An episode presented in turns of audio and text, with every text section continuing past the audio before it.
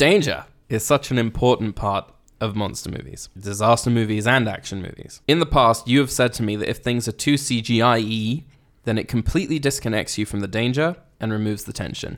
Correct. Specifically, you were talking about Tintin, right? Uh, the the one that I, I remember was you were watching Tintin and you said it's the fact that everything is motion capture and it's all very realistic and all of that, but it's still CG means that all of that danger is removed. Like I don't feel the characters are ever in any real danger. Right. It's the it's the the sort of midway point between actually doing something in live action Mhm. or or having your brain accept the fact that it's completely animation. It's the uncanny valley. Yeah. While that's a fully animated movie, you've also said this to me about other movies, you know, live Yeah. action movies where Uncharted, hello. Uncharted, where everything is so clearly green screen, CGI, and all that that that there is no stunt happening. There's no there's no real danger to the characters. Like when you watch Tom Cruise getting slammed into a car, Yeah. or you know he uh, an airplane is taking off and he's holding on to it, or he's climbing up the side of a very very big building. You know he's doing it for real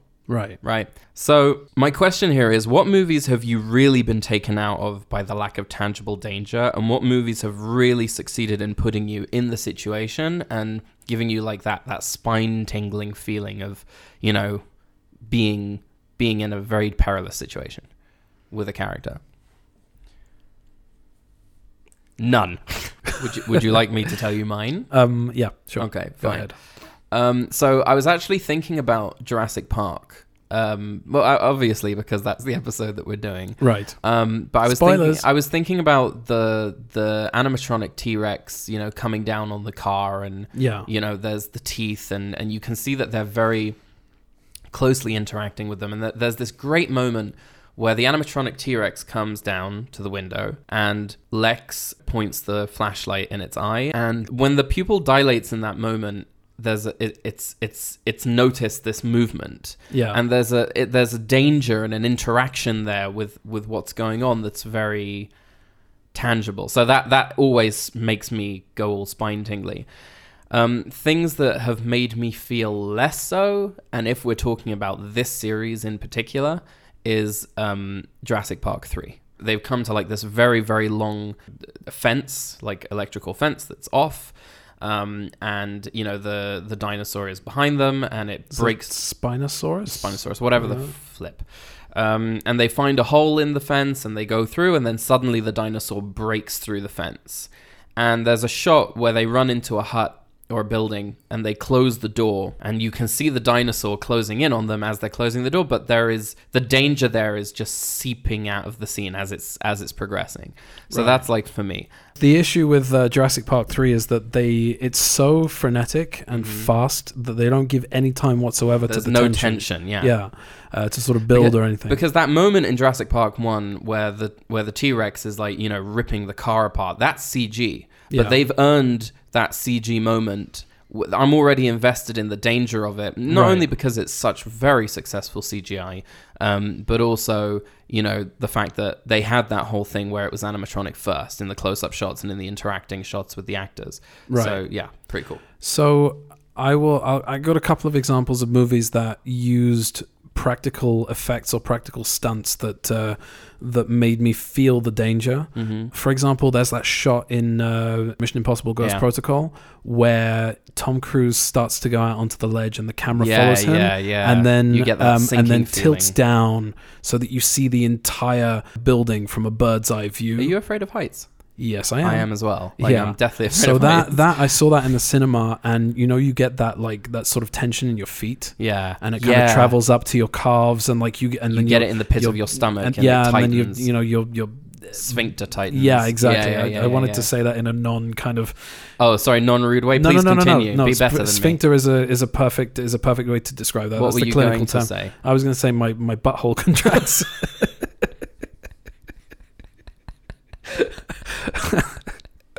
It's funny because you said butthole. right. anyway, There's also that moment that I've talked about many times that I'm not sure if it's uh, if they've added in the cars like um, you know there's that scene in Baby Driver when he They added in reverses a car they added in a, The in, truck. in a truck there to make it look like he was a, he could have crashed into something if he wasn't yeah, like so he makes it right by the skin Yeah, of his yeah. teeth. So there's that moment in Casino Royale at the airport where he jumps off Between the uh, it's the a pra- petrol it's truck practical.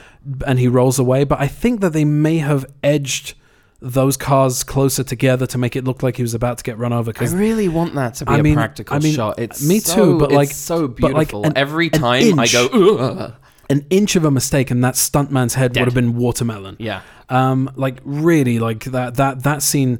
I saw it in the cinema and, and side like heard me go like that. but you because every I- time we watch it, and every time I watch it because I saw it in the trailer and I've seen it so many times, but in context, Yeah. it always makes me catch my breath. it's yeah, It's so amazing, and that is the power of a practical stunt. yeah, Um, and also the build up of tension. Right. It's Or- about proper scene blocking as well, Yeah. because if you have like an action scene that's properly blocked and, and clearly, Yeah. you know, if the camera's like shaking all over the place and and- everything and is everything's not a close up and everything's everything's- blurry. Yeah. Yeah, and then and you have like it's very clearly the actor, and he's like you know about to. They set it up that these two things are are coming towards each other, and he has to jump off, and like Right. they, you know, it's it's very clear what the outcome needs to be. Right. But the fact that he makes it through those two is using like very yeah, it's like using the visual language of Yeah. cinema to sort of to elicit an emotion, which Exactly. is what what cinema is to supposed to do. do. Yeah. even if it's not the actor doing the stunts, like for example the uh, the Hercules in um, in The Living Daylights. yeah. You've got these two stuntmen hanging out the back of a plane.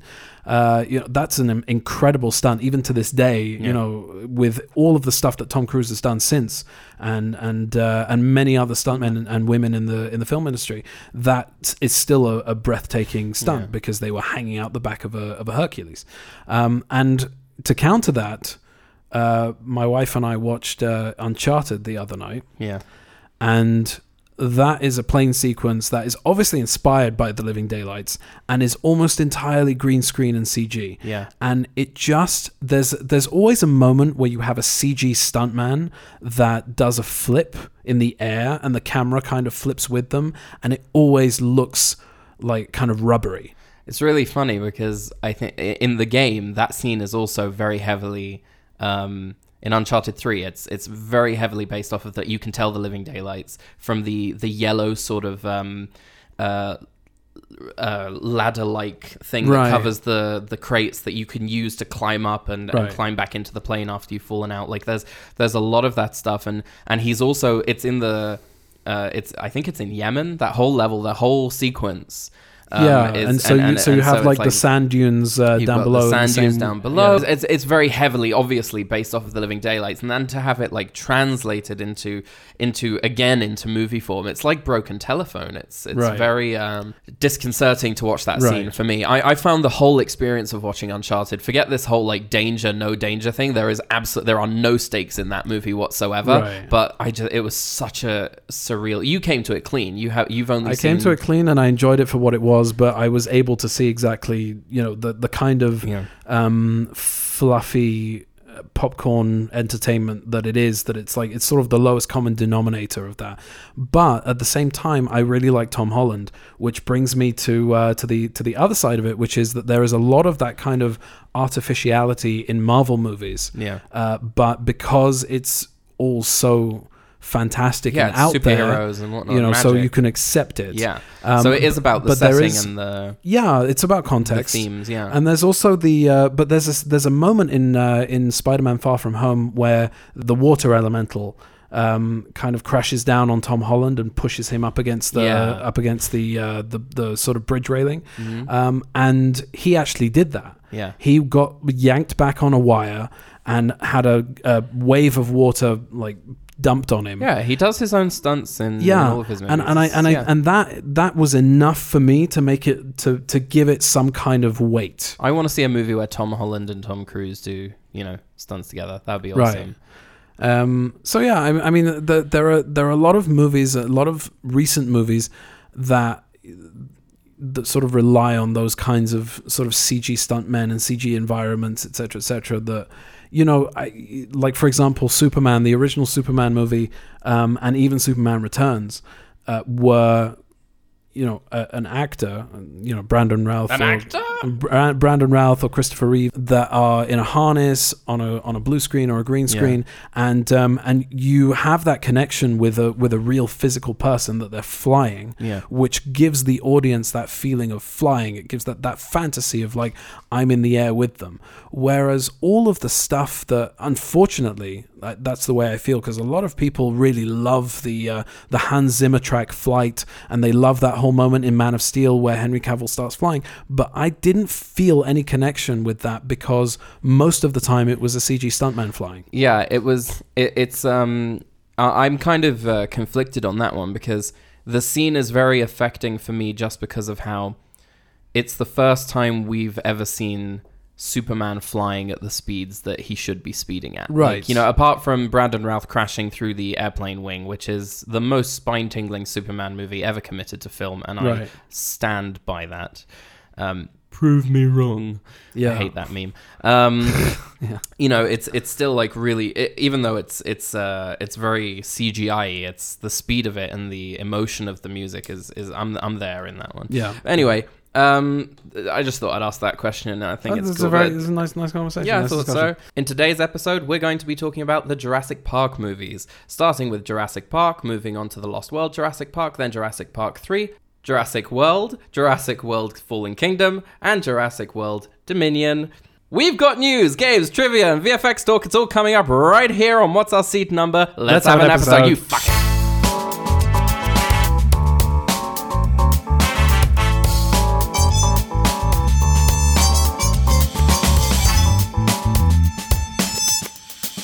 What's our seat number? Hello and welcome to What's Our Seat Number, the only podcast around that is not only worried about whether or not it could, it stops to think if it should. I'm not even bothering to change it. I know I said last week I was going to redo it, but I'm not doing it. Mine, I worked on it last night. I deserve to have my say as well. My name is Simon. You can call me Sai. I'm a 3D artist and game developer and not concerned with the butterfly effect. You know, a butterfly can flap its wings in Peking, and in Central Park you get rain instead of sunshine. Why? I gotta do fast. I gotta do fast. Little flyby.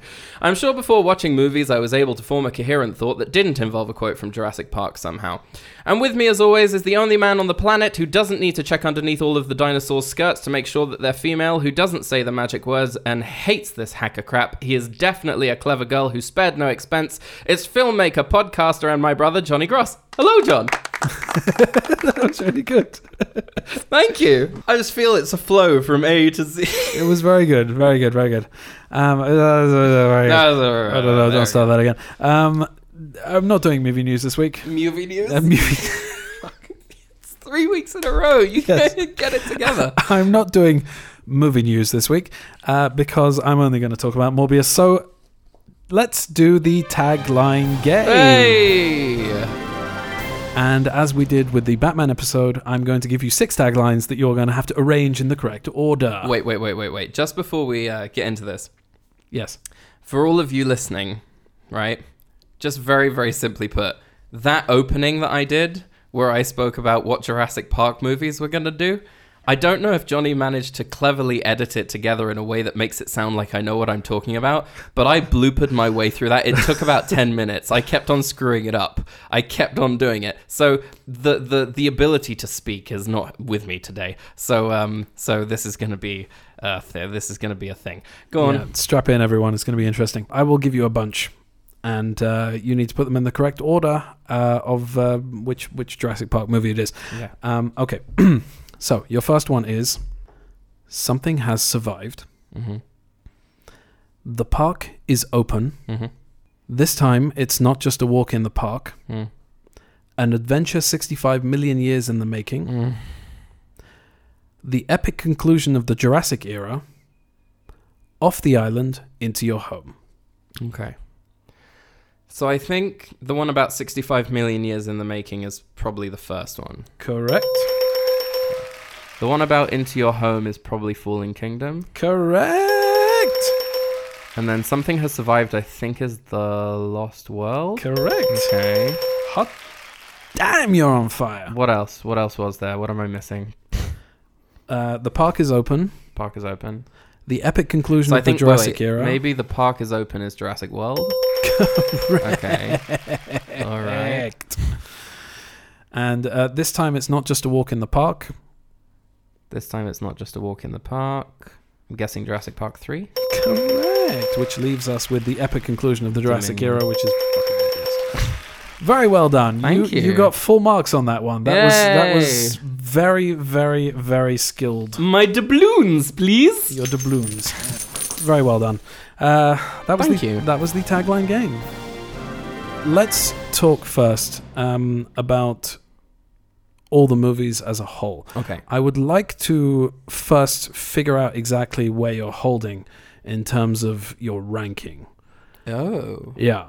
So uh, so we got six movies. Uh, Uh-huh. Put them in order of preference. Number five. Oh, starting from the worst to the best. Yes. I guess Dominion at the end. Okay. Okay. I mean, I still enjoyed it more than Fallen Kingdom, but Fallen Kingdom does have more going for it, unfortunately. Right. unfortunately. Okay.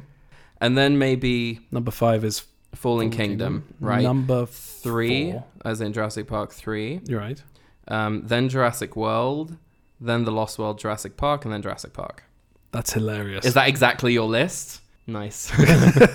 Very good.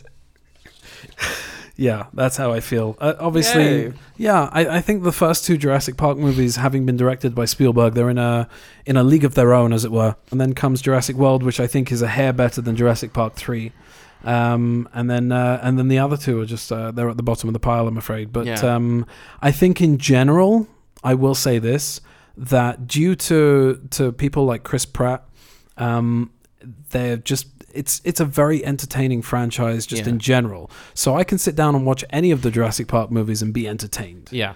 They all do what they're supposed to do. Yeah, they all do what they're supposed to do. I'd like to talk about the first trilogy, like one, two, three. Mm-hmm. But because the third one is so disjointed, we'll really talk about the first two and then the third one as an add on. Okay, so let's start with context. Okay. All right. So I didn't see Jurassic Park when it came out originally in '93. I would have been 10 years old. It would have been perfect. It would have been perfect for me. I, I remember seeing lots and lots of soda. I remember that uh, that I saw a lot of uh, advertising. There were those like sort of McDonald's ads that they had for Yeah. the for the little toys. Um, there were there were lunch boxes. There were trailers, all sorts of things that uh, that came out, and I just wasn't particularly interested. I don't think dinosaurs were a thing for me when I was a kid. Yeah. Um, so I got a bunch of VHS tapes from our brother-in-law. Uh, and I would say around about 96, 97. hmm So, uh, so he gave me Top Gun, Yeah. he gave me Mission Impossible, and he gave me Jurassic Park. And chucking that VHS in was the first time I'd ever seen it. And I sat there from beginning to end, completely entranced Yeah. sweaty palms all the way through Yeah. because I was like I was a fairly young kid and it's like it's basically a horror movie it's a monster Yeah, movie Yeah. What's gonna happen to the goat?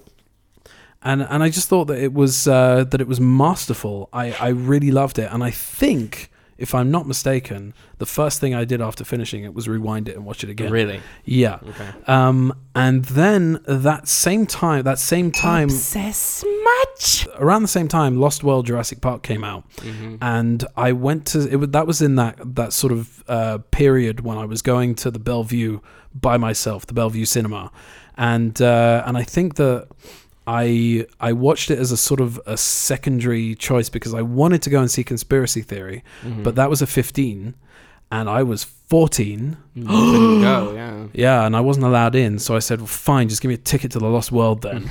and um, and I sat in the. I, it was a big cinema at the time before they split it up into into more screens and made it like more of a multiplex. But it was that the the uh, the screening rooms were very large, large enough that there was a gallery, and I sat in the gallery. And I watched this movie, and I was again completely entranced. Not surprised. It's a. It's a. Yeah, It's just an incredible movie. Yeah, and I, and I think that um, the Lost World doesn't get enough credit. First of all, Janusz Kaminski comes in to shoot it. He's the cinematographer of that movie, and it's a very starkly different look to the first Yeah. Jurassic Park. It's a lot darker. a lot darker, definitely More a lot greens. darker. And there's you've got Like those like sort of blooming highlights as well that he Mhm. likes to do. You see that a lot in things like Catch Me If You Can and uh, and uh, Terminal. It's like very dreamlike uh, Yeah. quality to them. And um, and I think that was the first time that he worked with him was Schindler's List which was 93 as well. Um, so uh, so by the time they got around to 97, it was like, well, he's my go-to cinematographer. So Mm-hmm. you know that's the uh, that's the look that this is going to be, and it gives it a very different kind of feeling. Yeah. And I think that for a sequel, that's what you need. Um, and I just remember that like there were certain scenes that were that were very very intense for me, and I thought that while Jeff Goldblum in the first movie is very much a comedic character. Um, and he has a few heroic moments in this movie. He is entirely he's haunted and he's uh, and he's traumatized and he's 100% the hero. Mm-hmm. and he, he doesn't get to do that in a lot of other movies that he's in.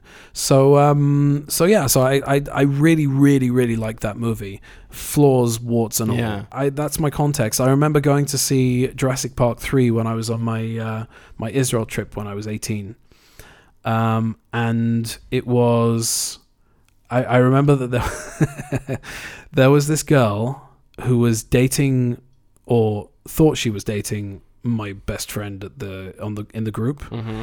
and um and he wasn't particularly interested in her so she was trying to make him jealous so she was hanging off me the entire time the entire trip she was like hanging off my arm Uh-huh. and she insisted on sitting next to me during Jurassic Park 3 and I, I don't know uh, we said this before in the intro that there's a lack of tension in Jurassic Yeah, Park yeah. 3 so whereas I may have jumped a couple of times during the Spielberg Jurassic Parks during this movie there wasn't a single jump and she was like grabbing my arm and screaming at every single dinosaur appearance Jeez. and I was just like please get off me Please, I wasn't you're so interested in her I wasn't interested in her and I knew that that like you know that that she was trying to make him jealous and I, Shall we go? You want to go lie down on the couch and we'll talk this through? yeah, yeah, yeah, yeah, yeah. But that that's one I remember of Jurassic Park three, and I and I, I, I vividly remember that that shot where all of the characters are standing kind of uh, kind of in a line, and the camera like glides between them and focuses on each of them Yeah. until it gets to Alan Grant. And I, I remember that stuck in my head that like there's a there's a few like moments of um of Joe Johnston magic in there Yeah. that uh, because Joe Johnston is a is a great director, and we've talked about him a lot on this podcast. We love The Rocketeer and Mm-hmm. uh, and Honey I Shrunk the Kids, and you know he, he's he's a great director. At the time, I quite enjoyed it for what it was, which I think you're going to hear quite a lot when when we talk about the uh, the next three movies as Yeah. well. But anyway, that that's my context for Jurassic Park. It, it made quite an impression on me at a Yeah. very early sort of teen age. So I think that I missed my calling as being born in the 80s um, because I think that I, I just I love I love like hearing you talk about movies that you watched when you were a kid. I know that this this came out in 90 The first movie came out in 93, yeah. Um, but the like fact that you were the- born in '91 means that you couldn't I, have I seen was it still the not time. old enough Yeah. to see it, right? Yeah. So, so I, I feel like a lot of movies that, like, I, I wish that we would have grown up like very uh, closer together, like Yeah. just so that we could have actually watched those movies when they were coming out. Um, Yeah, but, I, um, I think about my kids that they're fairly close in age. Yeah. And they play together and they hang out together and they are going to have those experiences Yeah. together. Like I showed uh, my son and my daughter a couple of scenes from uh, from Star Wars on YouTube. Oh, And really? they were enraptured. I had to like edit a little bit because the, you know there's like there's you know mm, like punching and, and shooting punching, and you know people dying and whatever. And they're not quite there yet. You know they're only four and a half and two.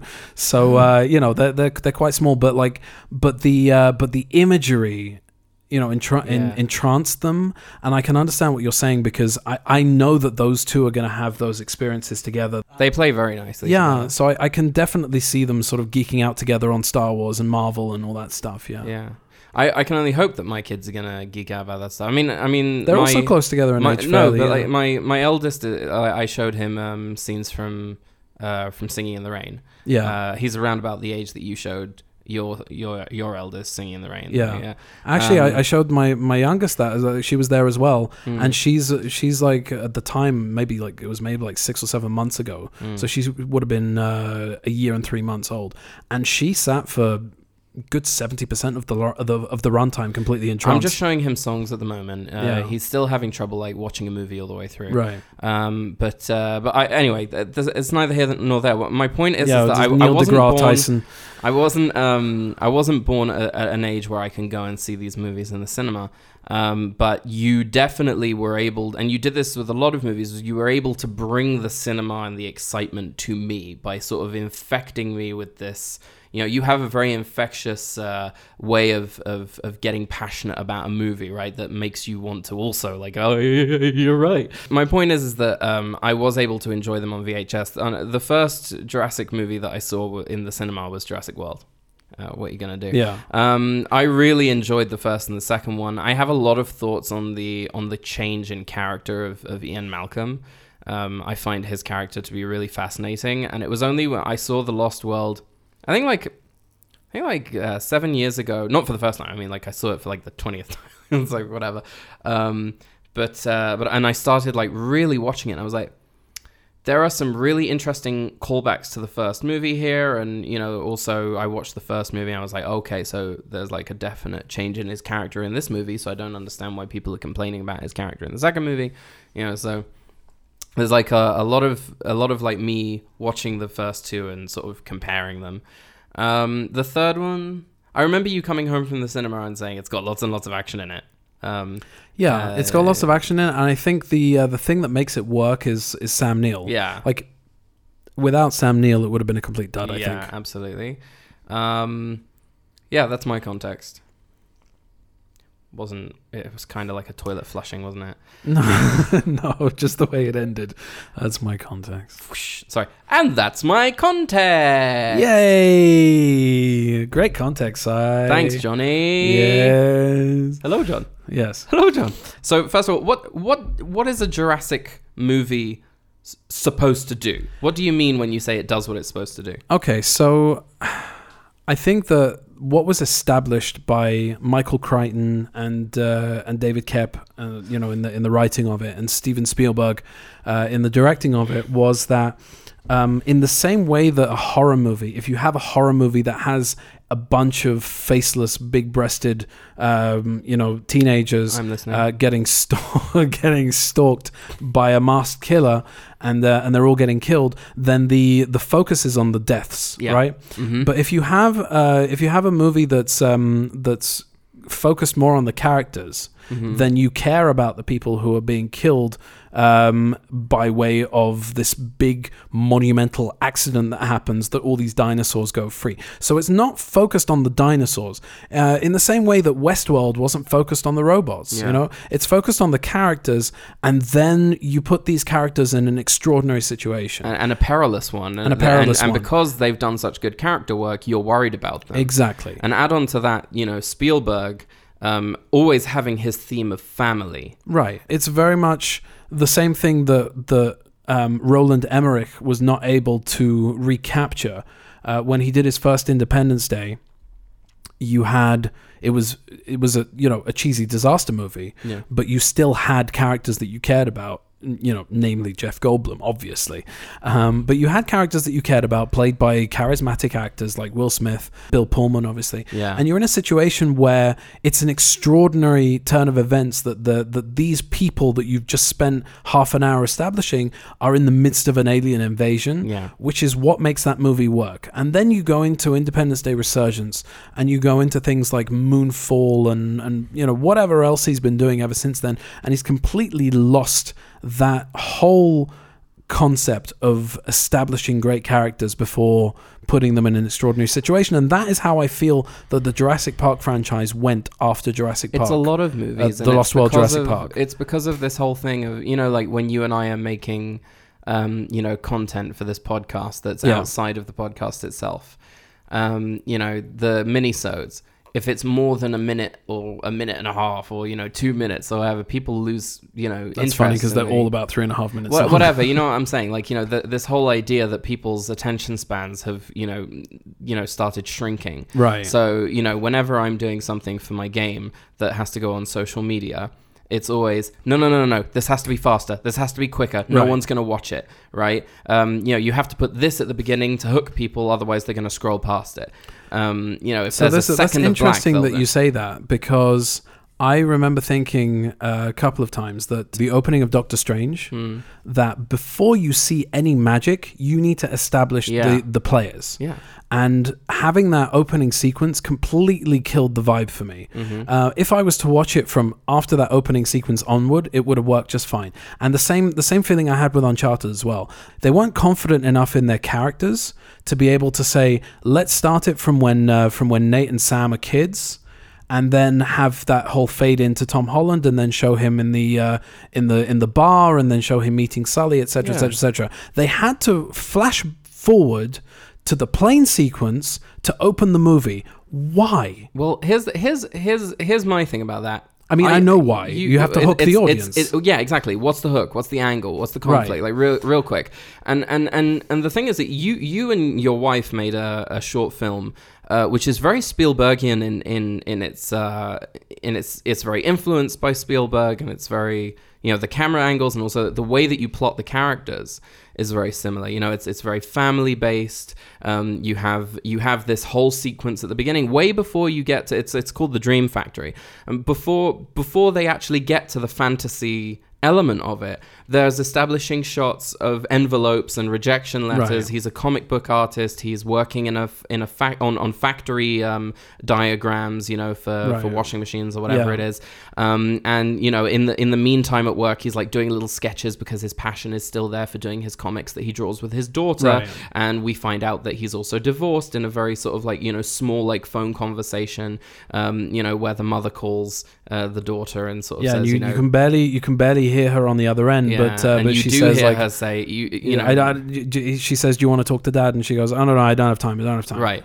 um, and you- also he he, You he, he shakes his head at Yeah, her as well like they don't you want to understand talk to from each that other that they're divorced. So yeah. so so it's like in in in a movie that is only 20 minutes long, right?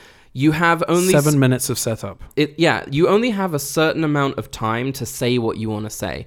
And I, i've always felt that with student films and with short films with i'm watching i if i i've worked on a few of them like you know to do effects for them um you know I, i'm always staggered by how much time they waste on useless things. Like there's one that has a four minute sex scene. And it's like in a in a student film the only reason to have a sex scene is because you're you're trying to shock or pull eyes Right, or yeah, have yeah. someone talk about it there's no value to it i don't think there's value to it in a in Right. in most movies nowadays you know whatever um but uh, that's just me being an old fuddy-duddy the the point is is that um, you know, Steven Spielberg really takes his time with establishing these characters um, because they are the focus and not the fantastical setting. Right. The thing about the Dream Factory is that we were we were told repeatedly that we need to cut out that entire seven minute intro and just have them go straight into the factory. And I said, but where's the setup? Where's the context? Where's the you know where's the uh, the emotional weight behind the characters? Where Yeah. any where's any of it? Yeah. You know, it's just really really pointless.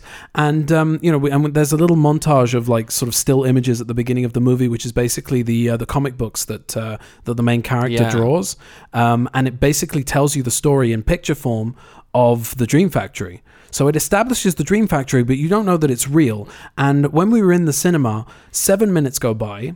And um, and suddenly they uh, they close their eyes and their surroundings change and and they're transported into the fantasy world and the entire audience in the screening gasped.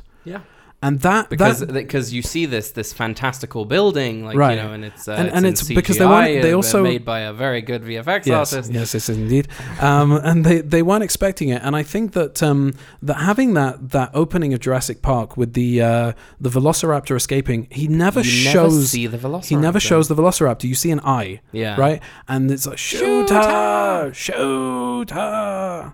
Um, and and then from there it's all set up, right? Yeah. So it's like it's a little nugget, and then you don't get the full uh, the full force of that that wonder until you see the Stegosaurus, and then Sam Neill, you know, and, and he he holds back. He holds back on it as well. Like he spent all this time establishing the characters, and he's still not showing you. He's showing you the uh, the characters' reactions. Yeah. Right. You first see the you see them react first and then you see the and then after they've seen the stegosaurus, you then see this beautiful herd, you Yeah. know, they do move in herds. Right. Um and and and what's brilliant about it is that he he really does start with that ooh ah, and then there's running and and, And- and, and screaming. screaming, yeah. you know, it, it's it's really like this this misdirection of oh how beautiful, right, and then it's like oh how frightening. right. Um, so there's Um, great plotting in the first. There's two great. movies. There's great plotting, and there's also a lot of like sort of existential uh, pondering and moral, uh, yeah the lunch like moral scene. conflict. Yeah, Yeah, it's all about like you know,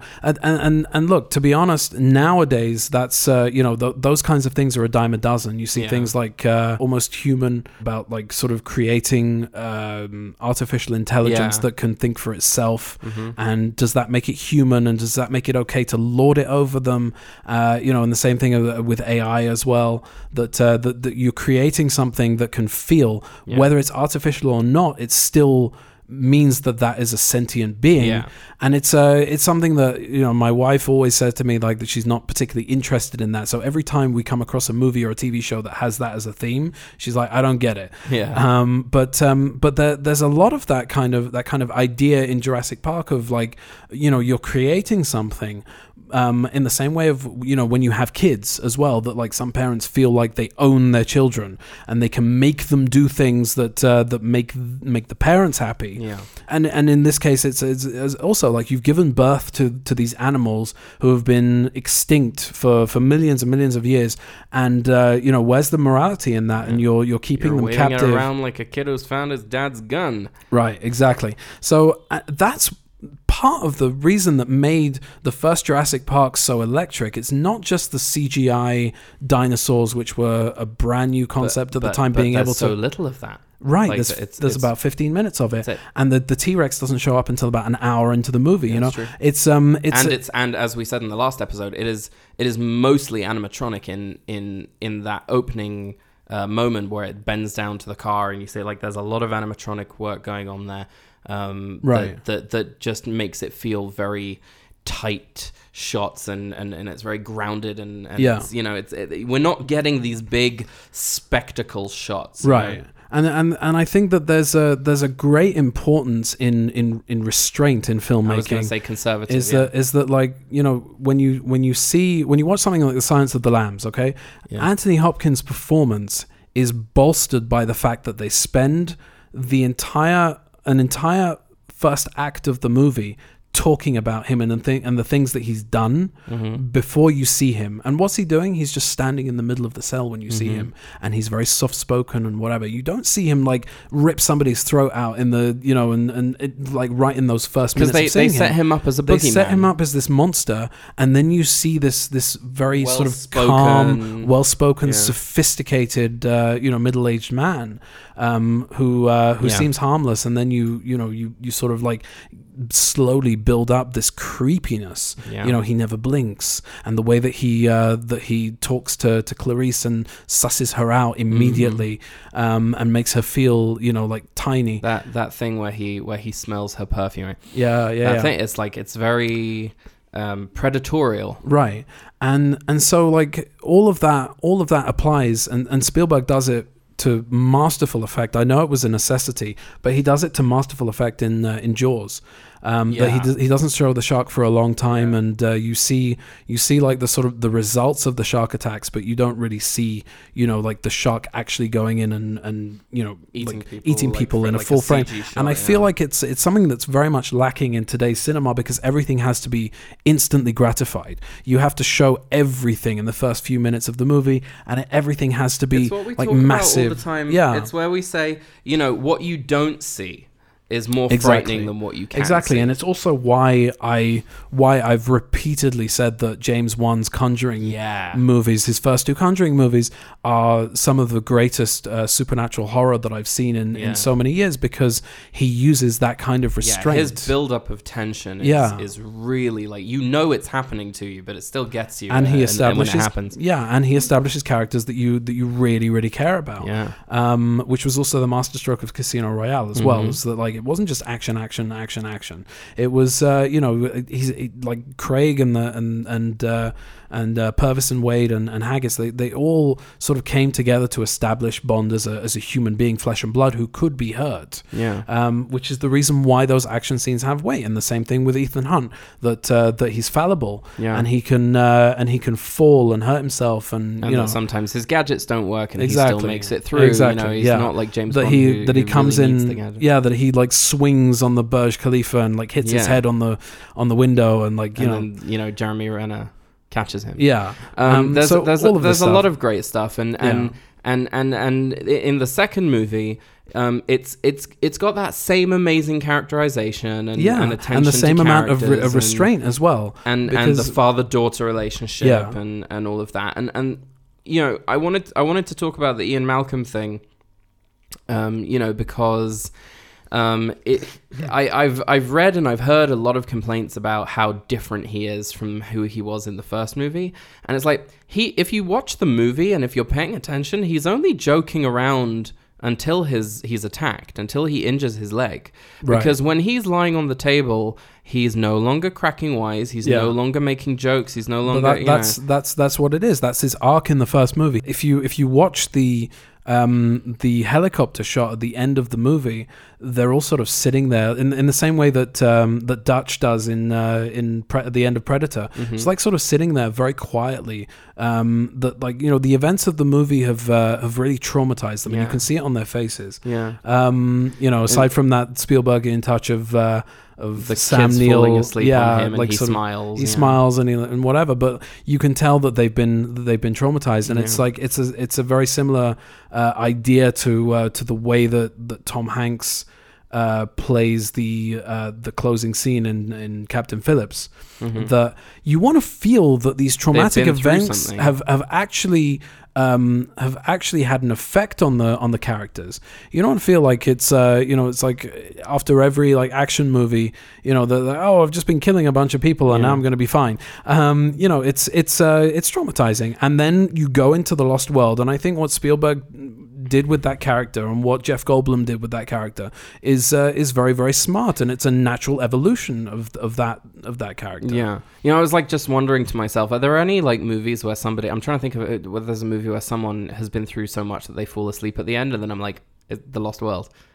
like the the uh, Ian Malcolm and, and Sarah falling asleep on the couch and, and Kelly's still watching TV Right. and listening to John Hammond talk. It's also in Uncharted, by the way, not in the movie, but in uh, uh, before that whole thing with the plane Right. uh, there's a whole boat sequence and you get like you know you you thrown around and it's it's just like it's this really long sequence and then he actually comes back to his apartment room and and he's with Elena um uh, the love interest and uh, and he just sort of like collapses and falls asleep while she's talking to him and that's Right. like in in video games like the heroes don't normally fall asleep in the middle of the game which is pretty cool but anyway I digress um the the point is is that um he he there is precedent for him behaving the way that he's behaving he's very serious in the second movie. He still cracks still wise. him. he's still he making still cracks jokes wise. But he's. Um, I love the fact that he. And and, and when I first saw that in the cinema, restrained. by the way, I um I, I really connected with him as a character. I thought he was incredible. He was he's He was like limping by rock the way. star. His uh, his um you know his injury from the first movie Yeah. um it, it carries over. You know Right. he he in in the book. Uh, Jurassic Park is based off a book. Oh, Um, really? I think it was that in the first book, didn't he die? And then in the second book, um, they they retconned that. Like he retconned it to be that he he survived it somehow. Yeah. Um, and he's walking with a walking stick. Right. So Yeah, they couldn't really do that with with him in, in the movie. Like I mean, they could have done, but it wouldn't have been as actiony. But he is like when he runs, he runs with a kind of you know gimpy leg, and he also there's a point where they've just run away from a T Rex, and he's in pain and he's breathing heavily because you know he's not really in shape because you know he's injured so he doesn't do much working out Right. and he sort of sits down and he's like right i'm ready to go and sarah's like no ian sit breathe like you know she's like looking after him like Yeah. there's, there's these dynamics that that have carried over from the first movie so i don't really understand a lot of the criticisms that i've read about his performance in the second movie or his characterization because Yeah. that unlike luke skywalker is a jump that i'm willing to believe because Right. i have seen in the previous movie things have happened to him that would make him behave that way. But also, like he's he's behaving in a uh, in a crowd of people who that he doesn't know in the first movie. He's only just met, Yeah. and in the in the second movie, he's got his girlfriend, he's got his daughter. You know, he's he's got he's suddenly in a in a situation where a he has to protect, Yeah. and he becomes that protector. And and I think that that's a that's a, a perfectly believable progression. Um, I also think that the the Lost World has some of the best set pieces Yeah. in the entire franchise. The baby T Rex that Yeah. they're that they're repairing the leg, and and it's sort of like all around the the trailer, all of that that stuff going on around the trailer, the and then the trailer, trailer getting thing. knocked off the off the and side they're of the on the cliff. rope, and the, the trailer yeah, falls down while they're holding onto the rope, and Eddie gets eaten. The whole sequence, Yeah, brilliant. And Absolutely that moment brilliant. where um, they climb to the top and then they're like helped up is like that moment of relief and breathing. Yeah. Again, we're talking about pacing. Right. You know how how um, the director is balancing between character development, action sequences, and then rest to allow the audience and the characters to rest. Because if you just go from action action action action action you know to Yeah. to to also you know think about it like a curve. You can't have it dip too low into like something that slows down to the point of boredom like you know locusts. Um you know it's uh it, it- it's some it, it's about pacing. It's something that that you're you're taught about you know with like level design and and things like Right. that in games. Like pacing is also very important to keep the player engaged. You also in movies have to keep the the movie viewer engaged as well Right, you need but not tire them out Right, right yeah. so I think that that moment where they're pulling them up from the cliff is like a great moment of Until of, they- of relaxation until they realize, realize that they're being pulled up by the enemy, basically. yeah, but also that then you know they they have to they um, Have to band together. They have to band together with them, and that creates like a new conflict, Mm-hmm. right? Because the conflict of the of the baby T Rex is now finished. Right. Uh, you know they've given the baby T Rex back to back to the the mama and papa. Although it's a great setup for a joke later on. What's the joke later on that it sets up? um, that they uh, that they've got the baby Oh, T Rex again. you. Yeah, they're the, the T Rex is gonna see us with a with our baby, and he's gonna be like, "You." Um, See, he is making a lot of jokes. There are Yeah, some yeah. great lines, and he his performance is brilliant. Um, but then, in in very very stark contrast, um, Jurassic Park three is like Flat. very flat on if, characterization. you, if you think about a movie as a graph, yeah, okay, you want to see like peaks. like in the old Total Film or is it Empire magazines where they used to total film. They Total used to do like an used to do interest like a graph. interest graph. Yeah, It's but you want to you want to see like peaks and uh, and and falls. You know, Yeah. You want to see like uh, you want to see it be like you know very sort of like almost uniform, I guess. But like but Jurassic Park three rises and stays up there for the entire movie. Yeah. Basically, there's it doesn't very really little. give you time to rest. Yeah, it doesn't give you time to rest, and there's very little uh, time for sort of like getting involved with the characters. There's in a the very sort of like lazily sketched out relationship between Téa Leoni and uh, William H Macy yeah, who I don't think are particularly suited for each other. no, Um, I think that he's uh, he's it just doesn't. I, I don't believe that doesn't they're a belong couple. in that movie. Neither of them Yeah. belong in that movie. It's like it's like it's very odd. Um, and you know, also like Sam Neill. Uh, he, I mean, he's good as Doctor Grant, but you know, it's like just.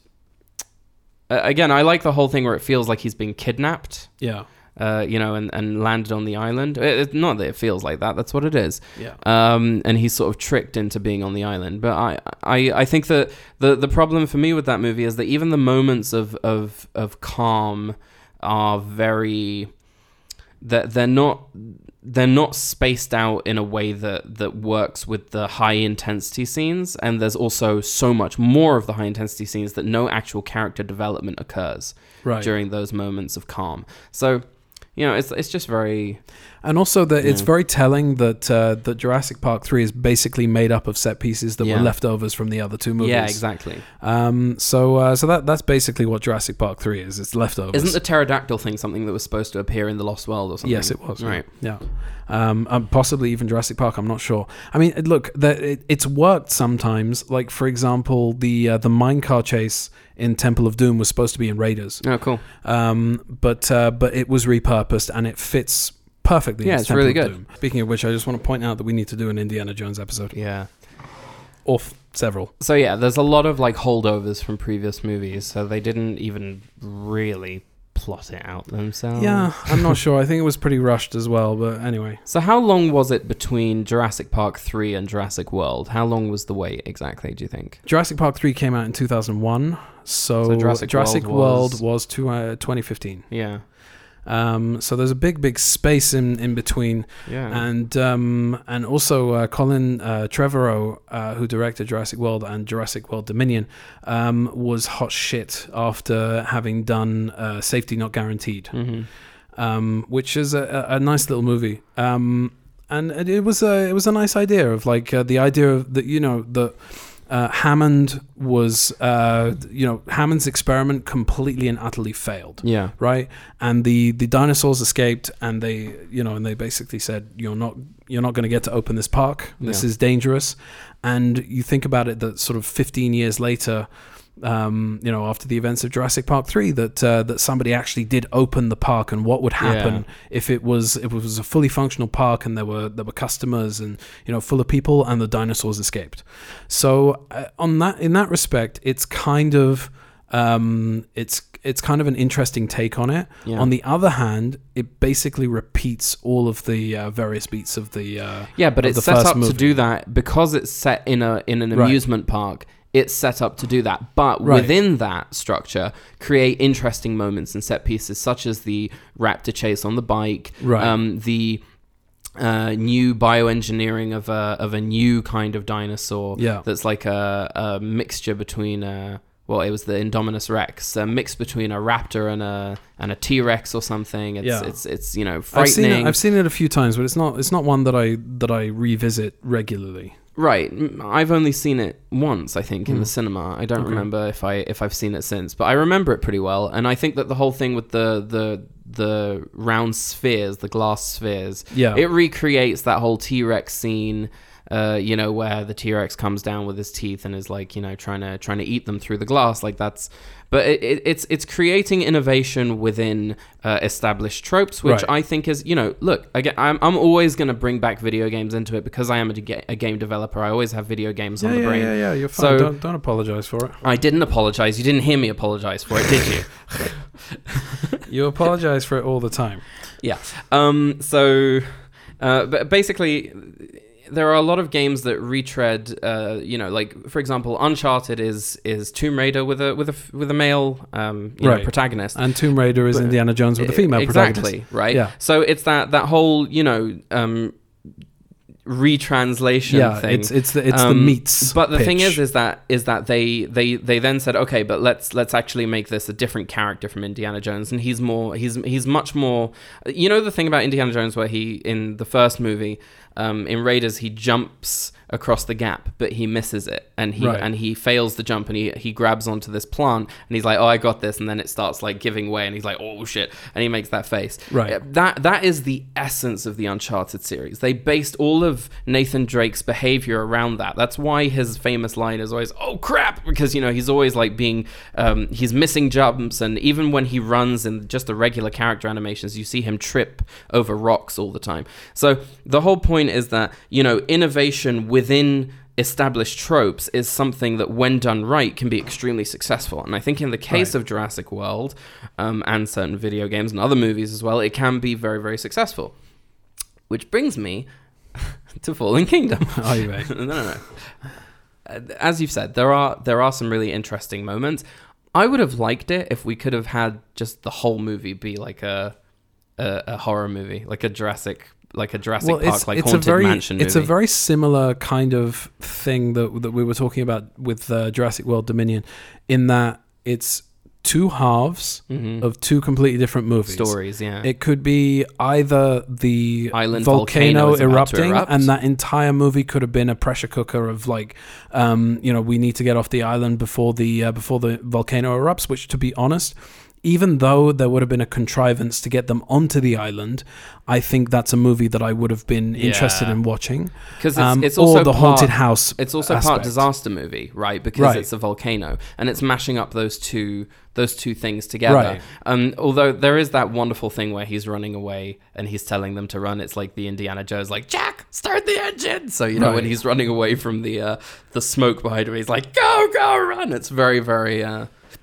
I, I think that's a, an homage to that. I could be wrong. So, so what it is is that there's some very interesting elements within those movies, but they they're both completely unfocused. It's what it's what I would like to call an ideas man movie, Right. Like someone who who who was able to come up with a concept that really worked, but they weren't able to Choose one. to or, or to execute it very right. well.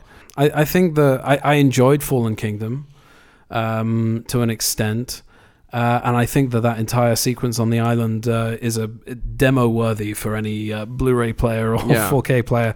Um, you know, it's it's gorgeous. All that stuff is gorgeous. It is but um, but like you know, there's uh, there's definitely a sort of lapse in in logic and character decisions that you know that sort of bring us to Jurassic World, and we talked about that in previous episode as well. There are certain things that that ruin it for me somewhat, Mm-hmm. and the and the first uh, the first few scenes of that movie Yeah. I, I can't stand because it's such a contrivance. Yeah. It just makes me go. There is no legitimate reason for y'all to be mixing with dinos again. okay, none. There is no reason for you to go out there. Just Leave Be- it alone. leave Have it you alone. not seen the previous movies in the franchise, guys? Yeah, leave it alone. Natural selection has made its choice. Let the dinos be extinct once again. It was not supposed to be in the first place. Dinosaurs had their chance, and they were selected for extinction. ah, ah, uh, selected. life, uh, finds, finds a a way. way. Uh, uh, there it is. So anyway, that brings us to Jurassic World Dominion, which uh, if you haven't listened to the previous episode, stop this and go back and listen to it because uh, we go into it in depth. Um, I want to talk about your top five Jurassic Park franchise moments. Oh, that's a. F- I should have thought about that before because I didn't come prepared on this one. Okay. Johnny's making a hmm face. I got you. I broke your brain with that, didn't I? yes, you did. Do you wanna do you wanna tell them what that is? Well, if you watch the mini, But they didn't. We already established no one's no, nobody them. watched the minisode. Um, so Sai said when we did a, a spoof of the uh, the whole Alan Grant checking out the Stegosaurus scene, um, where we come up to the to the S Planet, which is our local cinema that has an IMAX, and I look at it with wonder, and I take off my glasses, and I go, "They have an IMAX," and you say. They have an IMAX, and then you went. Uh, yeah, it's a Jurassic Park reference. That's the movie we're going to see. You know, and um, That yeah. made you laugh, did it? Yeah, it made me laugh. All right. That, Um, so my top five Jurassic moments coming in at number five. I think the haunted house thing in Fallen Kingdom. I'll put that at the end because I think there are better moments. Um, no, I change it. I change it. Number five would be the pterodactyl sequence, and what's his for in the third movie Mm-hmm. where you know Billy jumps off um, and opens up a Troy. parachute, and he starts, uh, you know, like just weaving in and out of the, uh, you know, to save the kid. It's like really, I think that's a really cool moment. It's very, uh, very, it, it's it's fun. It's a fun moment to watch. Coming in at number four. Uh, we have the uh, haunted mansion thing. I think that that's a really cool sequence, and you're right, and it's very gothic, and and it just it stands out in a good way. Mm-hmm. Um, you know, coming in at number three, uh, the raptors in the grass in the Lost Oh, World. Oh, I forgot about that. Yeah, yeah, yeah. Uh, coming in at number two, uh, the whole sequence with you know the T Rex coming out in Jurassic Park and you know taking out that car and knocking the car off the cliff and all the way into you know we need to get out of this tree and then well we're back in the car again. That whole sequence, that whole segment is brilliant every Yeah. single Yep, time. yep, yep. Coming in at number one uh, is the lunch scene in Jurassic Park. I know, I know it's, uh, I know it's a, It's a dialogue quiet scene. moment. Yeah, yeah. and It's a dialogue scene, but it is so well done and crafted. I and brought you in to defend me from these animals, and the only one I have on my side is the blood-sucking lawyer. Thank you. Yeah. Um, you know, I think I think Malcolm's speech is awesome. I love Yeah. how you know Ellie and uh, Dr. Grant are trying to, you know. Sorry, I don't afford her the same courtesy, do I? Dr. Sattler and Dr. Grant, Right. um, you know, are uh, are giving you know their their performance as well. I just think the whole thing's great, and and just watching John Hammond's face as they're they're pulling apart his dream, it's like Yeah. you can you can you know relate to that if you've ever been given feedback on something that you've worked really hard on and you think it's brilliant. um, and then someone gives you feedback, and then you're like, "But no, no, no, you don't understand what I'm trying Right. to do. Um, yeah, that's my answer. Go on, uh, time for you. Coming in at number five. Okay, so I didn't really put these in any particular order, but I will try. I will try and order them for you. So coming in at number five, No. Coming in at number five. um, Owen and Claire in the cage with the T Rex Okay. in, Jura- in uh, Jurassic World: Fallen Kingdom. Mm. I thought that scene was in equal measures hilarious and intense. Do you know what? I'd like to swap that out with my you number can't five. swap anything. I don't want the pterodactyls anymore, Johnny. Okay, all right, all right. You you can have it. Yay. Enjoy. Okay. no, so now you have to change yours if you've given it to me. No, I'm joking. Keep going. Coming in at number four. Okay. Owen Grady in Jurassic World One on the motorbike Ah. with the Raptors. Okay. That's just Pretty damn good. brilliant. Pretty damn good. Brilliant. Number three. Coming in at number three. Okay, we have uh, Dennis Nedry's death. Mm. Okay, I, I really like that scene. Um, and uh, he, he really does get what's coming to him. I really wish I'd had time to think about this question. Coming in at number two. Coming in at number two. The trailer hanging over the side of the cliff in the Lost Damn World. it, all of my choices sound bad now. no, they don't. They're really Go good, on. really good. And Coming in at number one. the T Rex attack from Jurassic Park. I wanted to put that as number one, but I just really, really, really like that dialogue Yeah. sequence. And and also there's that scene that we always quote with uh, you know where Ian Malcolm is explaining uh, the butterfly effect to uh. The with the- surround of the uh, park uh, patterns, the park schedules, is the essence of chaos. I'm still not clear on chaos. Oh, oh, oh! Is our short, is our short hand the butterfly effect? The butterfly around the ring of Peking. You're going to Central Park. Right. I go to Vessel, Vessel, experiment. I So- the ship, the car's bouncing up and down. So we know this scene off by heart. Cy and I. it always- it it became a became one of those those things that we were talking about in the uh, Drag Yeah. Me to Hell episode. Yeah. Where, you know, it just, as we quote it, it gets more and more ridiculous. Yeah, yeah, yeah. Um, yeah. And now it's time for trivia, Trivia corner. We have some trivia corner for you, uh, and most of it is about. I think all of it is about the first movie. All so right. here we go. I'm listening. Michael Crichton intended John Hammond to be a dark Walt Disney. Oh, hmm okay. Um, He didn't come off that way. He comes off. Michael Crichton intended Oh, John Hammond. oh, so, oh, so oh. uh, the, the, the- no, he does come off that way because doesn't he? Doesn't he die in in the book? He does. He does, yeah. Uh, when Hurricane Iniki hit, the cast and crew were all required to move into the ballroom of the hotel in which they were staying. Sir Richard Attenborough, however, stayed in his hotel room and slept through the entire event. when asked how he could possibly have done this, Attenborough replied, My dear boy, I survived the Blitz. Brilliant. Yeah. Dear listeners, I apologize. There was a knock at the door, and Johnny is now opening his uh, received Blu-ray uh, or 4K edition of uh, the. It's not 4K. Yeah, yeah. It's the 4K edition of the uh, Indiana Jones trilogy. Bring 'cause it to me now. Thank three. you, Phil. And uh, and uh, he's opening the Amazon packet. He's uh, orgasming as he takes it out, and he is very, very excited for it. Um, we bring this to you. Oh, it is pretty. That is very nice. Four movie collection. What the deuce? Let it go, let it go. Can't. It's rubbish. Okay, yeah. So where were we? Oh, yes, Trivia Corner. Yeah. Trivia corner. Okay. when Michael Crichton was asked why the novel has Jurassic in the title and has a dinosaur from the Cretaceous period uh, on the cover, he replied that it had never occurred to him and admitted that it was just the best looking design. Yeah. There you go. Okay. John Fair, Williams fair, John Williams scored the movie at the end of February 1993 and recorded it a month later. He felt he needed to write pieces that would convey a sense of awe and fascina- fascination, Hmm. given it dealt with the overwhelming happiness and excitement that would emerge from seeing live dinosaurs. And let me tell you, I think he managed. he managed. Makes I want you to, feel let's, uh, let's have a little uh, short discussion about the uh, composers of the uh, of the Jurassic Park franchise. John Williams obviously established the entire tone with uh, Jurassic Park and Jurassic uh, and, and the Lost World, Jurassic Park. See, you do it too.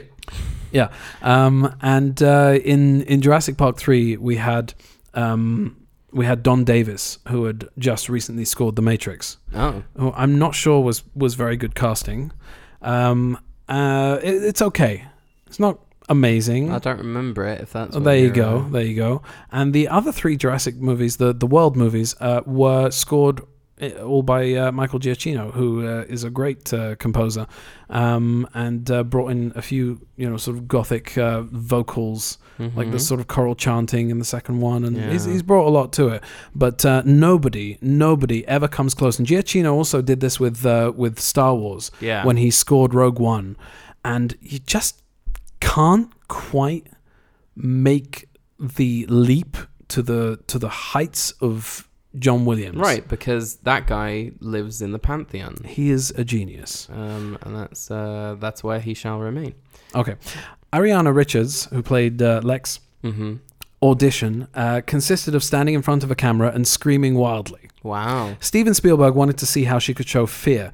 Richards remembers, I heard later on that Steven had watched a few girls on tape that day, and I was the only one who ended up waking up his sleeping wife off the couch, and she came running through the hallway to see if the kids were all right. So that's how she got cast. Nice.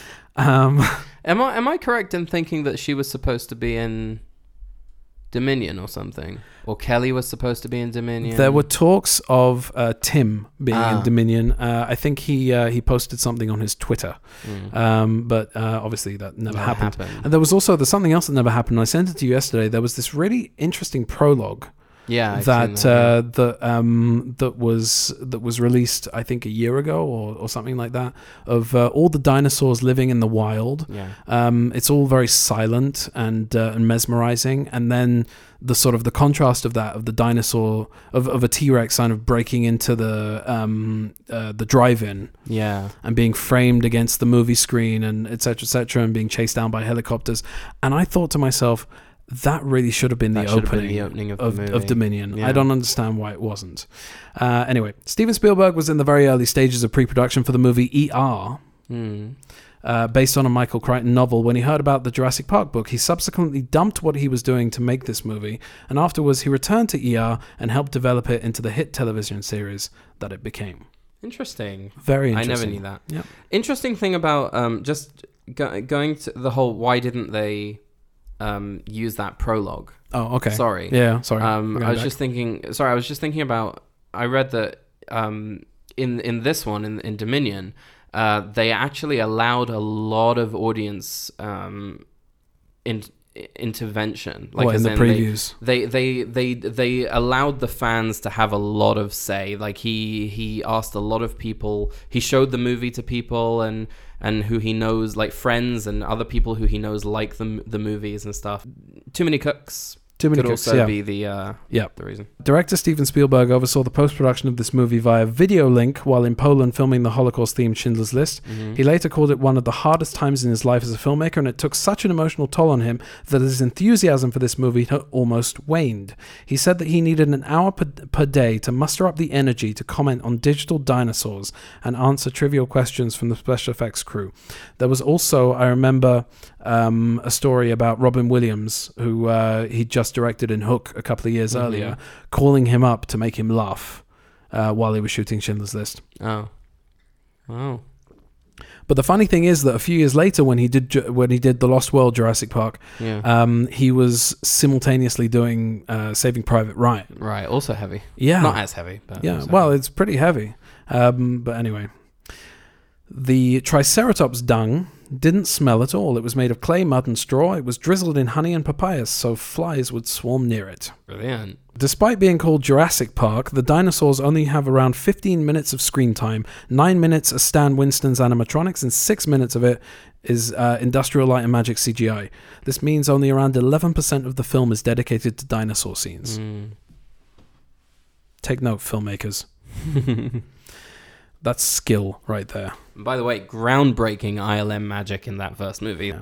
Michael Crichton estimated that the screenplay has about 10 to 20% of the novel's content. yeah During the scenes with the T Rex, Steven Spielberg would roar like one through the megaphone. The cast cracked up whenever he did that. Sam Neill stated that was the kind that was kind of more funny than anything, and the acting part was not laughing. It's not easy. yeah Michael Crichton said that his views on science and genetic engineering are largely expressed by Ian Malcolm. Spielberg saw many parallels to himself in the character of John Hammond.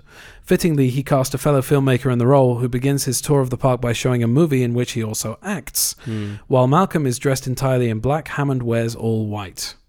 And it makes sense that Spielberg would then would like if he saw parallels to himself in Hammond that he softened his character quite a lot because uh, Hammond is quite a villain in the He's book. He's quite bad, yeah. Yeah. Well, he's he's more of the, you know, who his his uh, nephew is in the um in the Lost World. in the Lost yeah. World, and and subsequently that you know, um, the the death that he gets in the book where he's eaten by the um, compies. Um, are uh, that's translated to another character in the Lost World, not even Right. to Peter Hammond's, Stormare. uh, yeah. Yeah. Ian says the line must go faster while being chased by a dinosaur on Independence Day 1996. Co executive producer, co writer, and director Roland Emmerich liked it so much he had Goldblum say it when he and Will Hmm. Smith were escaping the mothership. yeah, You notice that? I did. Okay. Samuel L. Jackson was supposed to fly to Hawaii to film Arnold's death scene, but a hurricane destroyed the set, and the scene had to be scrapped. He regrets this because he was physically chased by them and killed, and he really wanted to do it, like his character was uh, Yeah, yeah, supposed to be. Um, which, uh, which kind of like um, uh, reminds me of that whole thing that he had with George Lucas about Mace Windu not going out like a punk. Yeah, but the thing is, is that um, it's much more effective. Of course, it's more effective because it's just his arm. yeah, It's brilliant. It's the same thing as the like Spielberg likes limbs. yeah. the the uh, the leg floating to the bottom of the ocean, the head coming out of the the Yeah. side of the boat. Yeah. Ironically, despite Hammond's constant declarations of we've spared no expense, the park is undone entirely due to the expenses he did skimp on, notably leaving the security for masses of incredibly dangerous animals entirely in the hands of a single IT guy Oh, dear, who is I've never thought of explicitly who is explicitly stated to have been the lowest bidder and his and has financial troubles of his own. Oh my god, I've never noticed that before. That's uh, oh, that's brilliant. Yeah. That was trivia. Trivia Corner. I mean, we can talk about the effects, um, but like, I mean, we've already said a lot of the things that Right. you know th- throughout. I haven't really saved any of the stuff for uh, for the end, so I'll Okay, so I'll do you kind of give give your you final my, thoughts, my yeah. final thoughts on it. Roll the jingle. Come with me and step into the spine tingling confusion known as Sai's rambling cavalcade of nonsense. Th- there's a there's an interesting thing that I think it kind of ties into the, the the opening of this episode. Where We were talking about like tangible danger versus like the CG danger, and I think that that balance is beautifully struck in in you know Jurassic Park and the Lost World, although it is taken to a bigger extreme in that movie. Um, and I I think that um, in Jurassic World. Um, there, there was still a, there was a lot more CG, uh, obviously, than than there was, um, you know, animatronics. Um, ILM did some groundbreaking work, uh, you know, on especially on that um, uh, that T Rex at, the end, you know, fighting the Velociraptors is, is very famously spoken about, and also Right. Corridor Crew do a whole like thing on it. I think there was a, a a frame where one of the Velociraptors didn't render, and so it disappears for a frame. Yeah, yeah, I, Um, I, I saw that. Yeah, And think about like how how long it took to render those frames out. You know, like you Yeah. couldn't do it again. They couldn't fix it. so just to provide a little bit of context here, like when I'm editing something, it can sometimes take an hour and a half or something to render out a, a 10 minute video or something, and there are times when the the computer kind of stutters, so you can't really see what you're editing in real time. And when you play it through, uh, you don't always see what it's actually going to Yeah. export at the end. So when you export the final file um, and you watch the final file after like an hour and a half of export or whatever it is, and then you start to find mistakes, it's like, oh god, now I have to go It's back exactly and do it all over again. It's exactly the same with 3D. Right. Um, you know, you know, exporting and and and, and rendering. Yeah, is that you know in 3D you can you can see your model and you can see how it's animating and you can export like um, you know very basic primitive videos of it just to see that the shot holds together and that the animation works. right. I don't know if they could do that back then, but now Um, you know, there's also when you finally render it out, there's all of the different lighting passes. There's, um, you know, as I mentioned, I don't know if it was in this episode or the last one, but subsurface scattering, Yeah. where you know light shines through objects. You know, if uh, if an object has properties that allow it to, um, you know, allow be light to penetra- yeah. penetrate through it and then bounce back out. So you know, it's it's calculating all the different light bounces because light bounces infinitely. Um, and and so you know you have to do it so that it looks realistic and and all these different elements and if something is rough or wet or, or all those things. Um and and so each frame can take a very very very long time to You render. think about I've what they went through with Tron, yeah. That it was all ones and zeros. yeah. And it was all code basically. And the uh, the render time for every frame I, I don't know Th- there's there's a, I've seen a few making ofs and, and read a bit of trivia on it but it's uh, it's one of those things where you hear the the statistics or, Yeah. or the, the numbers and you go oh So you know, it's very, it's commonplace now that that movies and and VFX houses have what's known as a render farm, which is basically you know a lot of very very heavy duty computers working on uh, you know the, this this one project all, all at once, and you know hard drives and computers burn out and die and, and whatever. But you know th- those lost along the way um, to making these great um, moments happen. But you know, just think about that that missing frame that is there forever. Uh, they couldn't they could I don't think they could have gone back and redone it just because of time constraints and the movie had to come out. Right. So, um, you know, my, my final thoughts on this are that as the movies have progressed, obviously we have relied more and more on CGI. I was very pleased that in Dominion we were seeing a lot more animatronic work. yeah Um, and uh, and I, I also I also have to applaud the CG work. Like the animation is great. The Yeah. the the the shading and the texturing, like everything looks and feels. Or, or, or you know, feels is the wrong word, but it, it, it looks how it should feel. You know, like Right. scales and feathers and light passing through these things, and you know, eyeballs shining in exactly the right way. Um, you know, it gives character, it gives texture, it gives you know, it, it gives a realism. You know, the the way that the the the dinosaurs interact with the leaves around them when they move through it. These are things that are not easy to do. So I greatly appreciate the art and skill and craft that went into these things. Um, and uh, and that's kind of my final word on it. I do wish that movies would would balance them out more, Yeah. and we are seeing that. Like with Ghostbusters Afterlife, we did see a lot of you know uh, um, mix between the animatronics Right. and the you know and, and and the animatronics that you can get nowadays are very articulate and they can do a lot of things. But, that's yeah, um, interesting to to sort of look at the entire franchise as a whole and see the progression of that. That it's kind of like a, a upside down V shape. Yeah, exactly. Um, like uh, Because the- when they got to Jurassic Park three, it, It was- was, yeah. that whole thing of okay, have we, that- we could, very- but we're not thinking about whether we should. Like Yeah. they overuse CGI. It's like a it's like a like a sort of like a pyramid shape that you have that very brief peak in Jurassic Park three where everything's CGI, and then around in around Jurassic World, uh, Trevorrow was very uh, was very adamant of, of sort of bringing back the animatronics and, Mhm. and starting to do slightly less with CG. But it just it just is the climate nowadays that uh, that you have these in, entire shots. Um, entire sequences that go through being entirely CG, um, and I think that the issue for me wasn't necessarily the the CG-ness of the dinosaurs. I think they always look Mm. very believable. I think that there's always a a sort of um, uh, a, a point of, of of quality of making of making these movies look fantastic and making the dinosaurs feel real. Uh, but the issue for me was that there were too many dinosaurs and um, and not enough nuance. Yeah, yeah. So, uh, so while the look of them is fantastic, I, I just feel like there's uh, th- there's not uh, there's not enough sort of um, restraint in these movies to give specific characters um, heroic or well deserved deaths that Yeah. are sort of the kinds of things that you remember. It's just a bunch of people getting eaten by dinosaurs. Yeah. So it's like it's just a, it just feels to me very unfocused. Yeah. Um, but I, I never had a problem with the effects in any No, but, of these movies. but there are there are moments when you look at a shot and you go, "Why is this CG?" Like that. That's usually the question that comes across to Right. me. And so you know, when I was watching that scene with Claire and in Dominion, where, which I think is probably one of the the great you know CG moments in the movie, right? You know, there's the the chase and and all of that uh, on the motorbikes, but you know.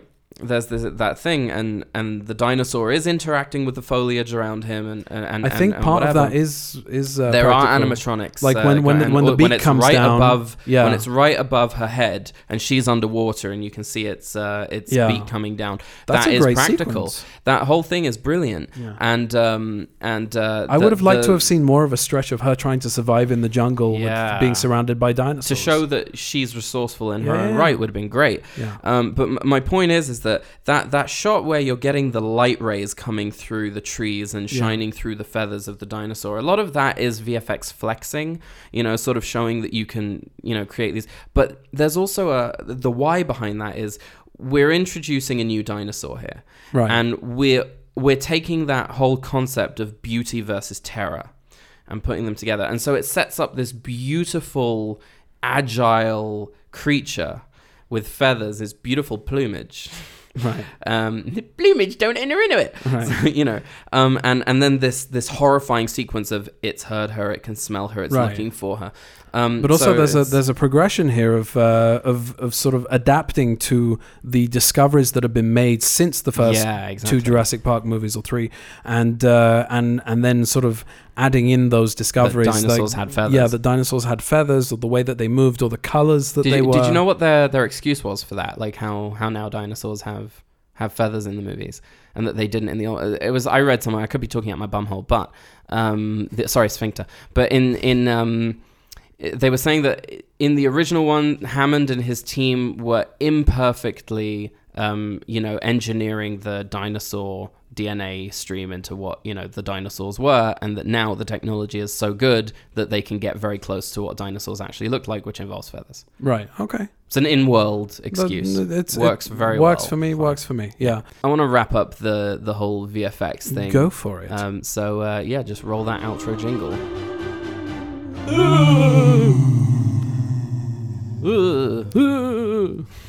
so that was our look at uh, the Jurassic Park franchise. Yeah, Um, thought that was quite epic. that was That's quite pretty good. good. That was quite Yeah. good, and, and I think we, I don't think we did it in two hours like we did the Batman one. No, Yeah. so people won't fall asleep, Yes. or they might. Or they might. If, if you use this podcast to fall asleep, um, then I, Good I'm luck. fine with I'm fine with that. At least you're Yeah. listening. I mean, it Yeah. still registers as a download. Yeah, it does.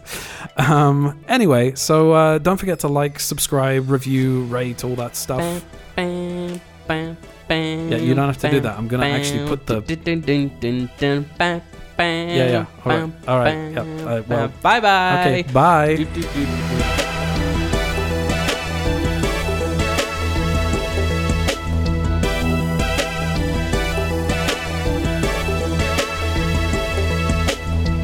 What's our seat number?